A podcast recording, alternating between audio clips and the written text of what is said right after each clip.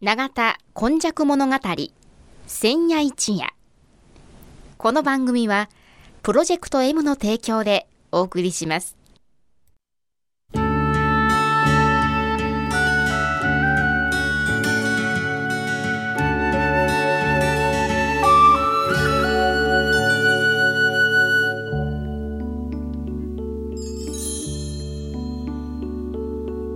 神戸は港があることで多様性のある町となりました。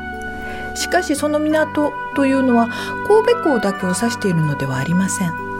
山から海へと注ぎ込む川のある地域には素晴らしい砂間が広がり海の流れと川の流れに相まったこの永田地域一帯も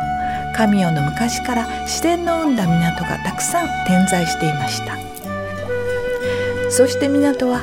海外からの素晴らしい知恵や文化をその往来する人々と共に受け入れる場となり豊かな暮らしを生み出していったのです。つまり自然が生み出した小さな港が瀬戸内海を望む永田地域にはあちこちにあり長い長い時代を超えた昔から大陸や朝鮮半島の人々との交流を紡いできたのです。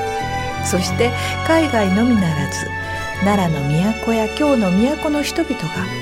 大陸へ朝鮮半島へと往来するその一休みの場として出船入り船の合間の休みどころとなっていたというのがこの永田地域の古来からの多様性を育む素地であるとも言えます。この番組「永田今昔物語千夜一夜」これはこの地域を育んできたこれらの多様な人々の往来とそしてここが住みよいということで定住してきた人々の培ってきたさまざまを一人一人の視点で読み解き解析し永田の多様性これがこれからの時代の大きな力になるというこの地の歴史を掘り起こしながら未来予想図を皆様にお届けするという番組です。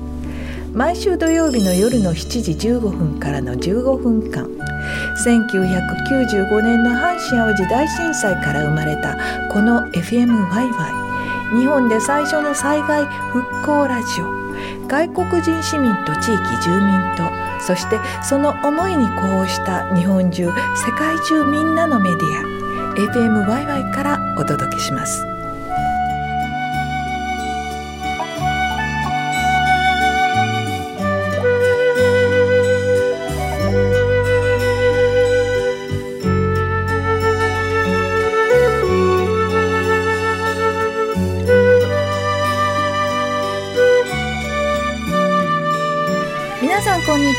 永田今昔物語の時間がやってまいりました。ご案内は FM ワイワイキムチそしてこの回のお話でははい長田に住んで70年和田監と申します。はい。えー、70年っていうんですね。でもあのその中でこんなに永田のことをね、うんはい、1話2話と話していただきましたが、はい、知ってはりました？知ってはりません。私ね、うん、まあ、いつもあのニューヨークあのパリフラ東京って言うんですけどね。姿勢の的に姿勢が正しい男 言うてんですけどね。フランスにおった時に、はい、ようやっとねいろいろなこと聞かれて、うん、日本の歴史知っとかなあかんでと思って。どっから来はったん？まあフランス語ですか？違うんですけど。ね、うん、神さんってなんやとかね。まあ、哲学的な質問されるから、うん、もう一度の戻りしとったらあかんから、うん、日本に帰るために、うん、あの本を買ってあの面白くなってきたんです意外に自分のこととかね、自分の生まれたとことかねそんなん知らんっていう人多いかもしれませんね。ねパリ大学のね、はい、学生さんで日本人ですけどね、和田さんね私死ぬ前にはね一冊書こうと思います、天皇はチベットから来たんですって。言う人おるのに。というのはチベット、パリ大学でチベット語を、勉強しとったらね、チベット仏教を勉強しとったら、日本とごつ共通点が。でそれ書いてな言うてからまだもうちょっと疎遠になってしまったけどね。まあそんなことがあって永田の歴史勉強せないかなということになったんですね、うん、えー、そして今回の第3話は、うん、古墳はどこだ？そうや。えー、こんな長谷古墳ある？古墳があるとね、うん、で大体皆さんは垂水のあたりに五色塚はいはいはい、古墳院であります、あれ綺麗に残ってほしい、はい、飛行機からでも海からでも、えーはい、電車のとこからでも見えるし、うん、よう手入れされとるんですよね。綺麗ですね。ほでねあの古墳はやっぱ約200メートルあるんですけどね、うん、あの古墳と同じものが新湊川の、まあ、カルモ川の今カルモ島がありますけど、あの辺りにあって念仏山古墳。これでこれはね、うん、もうあの私があの嘘を言うたりしとんじゃなしにねこの研究機をいう、えーと、私立博物館のね、はい、偉いあの先生がもう研究されてあったと言われるんですよね。うん、で前方後円墳なんです。あそうですか。はいはい。これで残念ながらあの大正4年か5年に産業化が起こって潰してまうんですよ。埋めてしまいましたね。埋めてしまうんです。それでね、この辺がもう一つちょっと僕の研究課題になったんやけども、うん、残すんがええんか埋めてしまうんがええか削ってまうんがええんかね難しいところで、ね、実際はねこれは結果的にね、うん、あの削ってなくなってしまって土地が増えて永田的にはひょっとしたらよかったんかなと思ったりしとんですよ。面積ねね神戸の中でも一番小さいですからね。ねで200メートルの長さでねある土地をね、うん、そのままあの仁徳天皇陵みたいにね保存してたら。まあ保存っていうのは本当に難しいねだからそれが単純にね保存、今一生懸命私なんかも神戸の風を保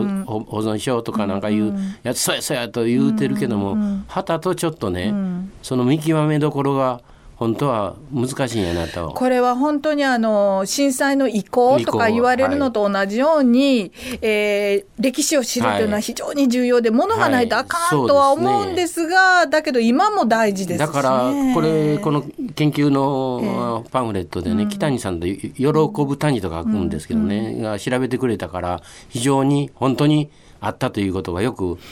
分かってて、うん、でその後が地蔵さんに、お地蔵さんになってて、あそうですか。今でもお地蔵さんですから行ったら大正5年かなんかのね石碑が残っててっていうようなところでそのお地蔵さんも地蔵盆にはきちっとお祀りされてるということでそこの慰めみたいなのがあるんやけどもね全然ね、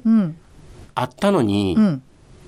そんなん全然知らんわというような場所がね、大塚町って永田区にあるんですよ。永田神社の近くに、大きな塚、はいはい、大きな塚。ここはねもう早早いわやと民家になってしまってるから、はい、町名だけ残ってて、うん、この塚は何の塚やと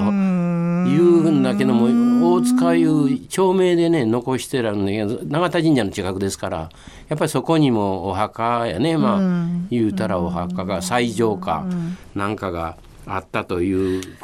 うん、でもあの昔のね、うん、その音でこう伝えてきた町名とかっていうのは重要ですね。重要ですね。なかなかね町名いうのは難しく考えんでもええんやけども変遷が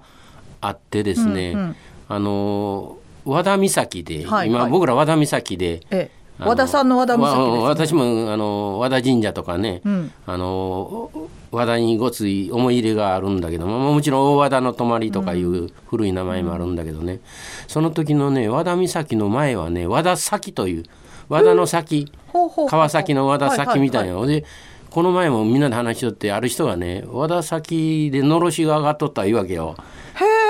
ね、そんな和田崎なんか聞いたことないと「お前あんたの間違いやろ」と「我々は和田岬やったら知っとる言うけども、うん。うん、今の町名で、えーと、川崎重工があるところはね和田崎町行って。で川崎重工に手紙出したり、はい、あそこの周り行ったりせえへんからもう橋の方だから、和田崎いうのは誰も言わんと和田岬の方がもう有名になってるっていうの。まあのろしの話はまたこれ面白いから後日しますけどね、はいはい、町名を調べるだけで大塚町なんかね、うん、もう大塚町で塚があって古墳があったいうことだけでその古墳が何であったかいうのはもうちょっと先に勉強したあれをやるんだけども、うん、そこも面白いとこですね。うん、でもう一つはね我々忘れていかんのは淡路島。淡路島。ね。淡路島はね、まあ、高取さん見るように淡路島を海から見て眺めますね。ききれいね、はい。ましたけどもあれあそこはおのころ島言うて、あのおのころランドがあおるところですのころランドがあって神さんが一番先に作った。書き書きまじで 作ってね、はい。その順番から言った淡路が一番で四国とかね、沖ノ島、はあ。で九州、はい。壱岐、はい。対馬、はあ。佐渡、はい。本州が8番目。えそんな八ほら八州言うやん。関八州、はい。ね。八州ね大屋島とか、はい。この一番が淡路島なんよね。おー。だから一番つの島おへその淡路ですねそうそうもっと PR せないかんし、それにを眺めてる我々もものすごいかっこいいんちゃうかなと思わなあかんし、ここは残念ながらもちろん琉球の沖縄は入ってないし、北海道は、あの時はあのね映像のもで国ですから、日本のもんじゃないと、今頃ちょっとロシアとなんか争ってるのは、なんか大屋島の精神からしたらちょっとおかしい。ちょっとおかしいんちゃうかなと思う,、思うけどね、そういうものでですね古墳時代がつい最近に感じられるような土地にね住んでて、おそらくねこれからまだ淡路の方はねもっと脚光を浴びていくと思うな。今までいい永田以上に言う,、言うてないと思うんや。そうですね、あのなんかあの遺跡も出たとかいう話もありそうそう鉄もねましたねあそこで作ってたいうことらしいからね、はい。はいその辺もちょっと勉強してみないかんなというふうに思ってます。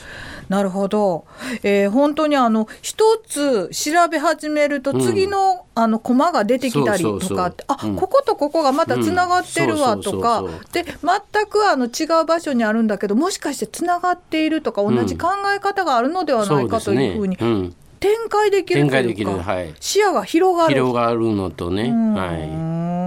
なかなかなもんですい、ねなかなかですよ、はいそれからずっとなかなかを続きますこれ。はい、わかりました。えーこのあの、永田今昔物語、もちろんですね、今っていうところも大事なんですけれども、昔を知って、そして今、それからこの先のことを考えるということで、永田を愛する心、そしてここの中でこんな話があったっていうのをお伝えするための番組として続いております。えー今回のこのお話ではこの方です。はい、永田の PR マン和田勘でした。はい。では来週もお聞きくださいませ。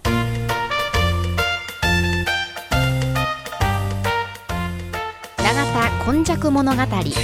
千夜一夜。この番組はプロジェクト M の提供でお送りしました。神戸の街をテクテク歩く。土地が揺れ人が揺れ空も揺れ。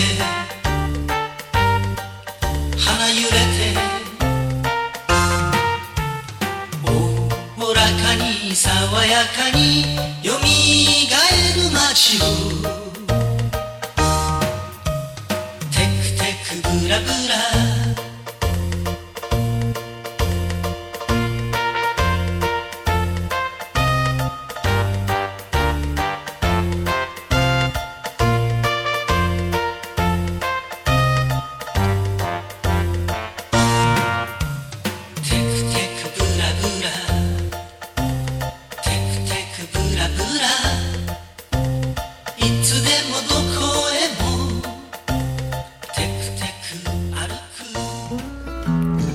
Bonjour, vous êtes en communication avec FM Bye Bye, en direct des studios du Takatori Community Center à Kayung dans le district de Nagata en Kobe. こちらは FMYY です神戸市長田区海運町からお送りしていますあなたも FMYY の仲間になりませんか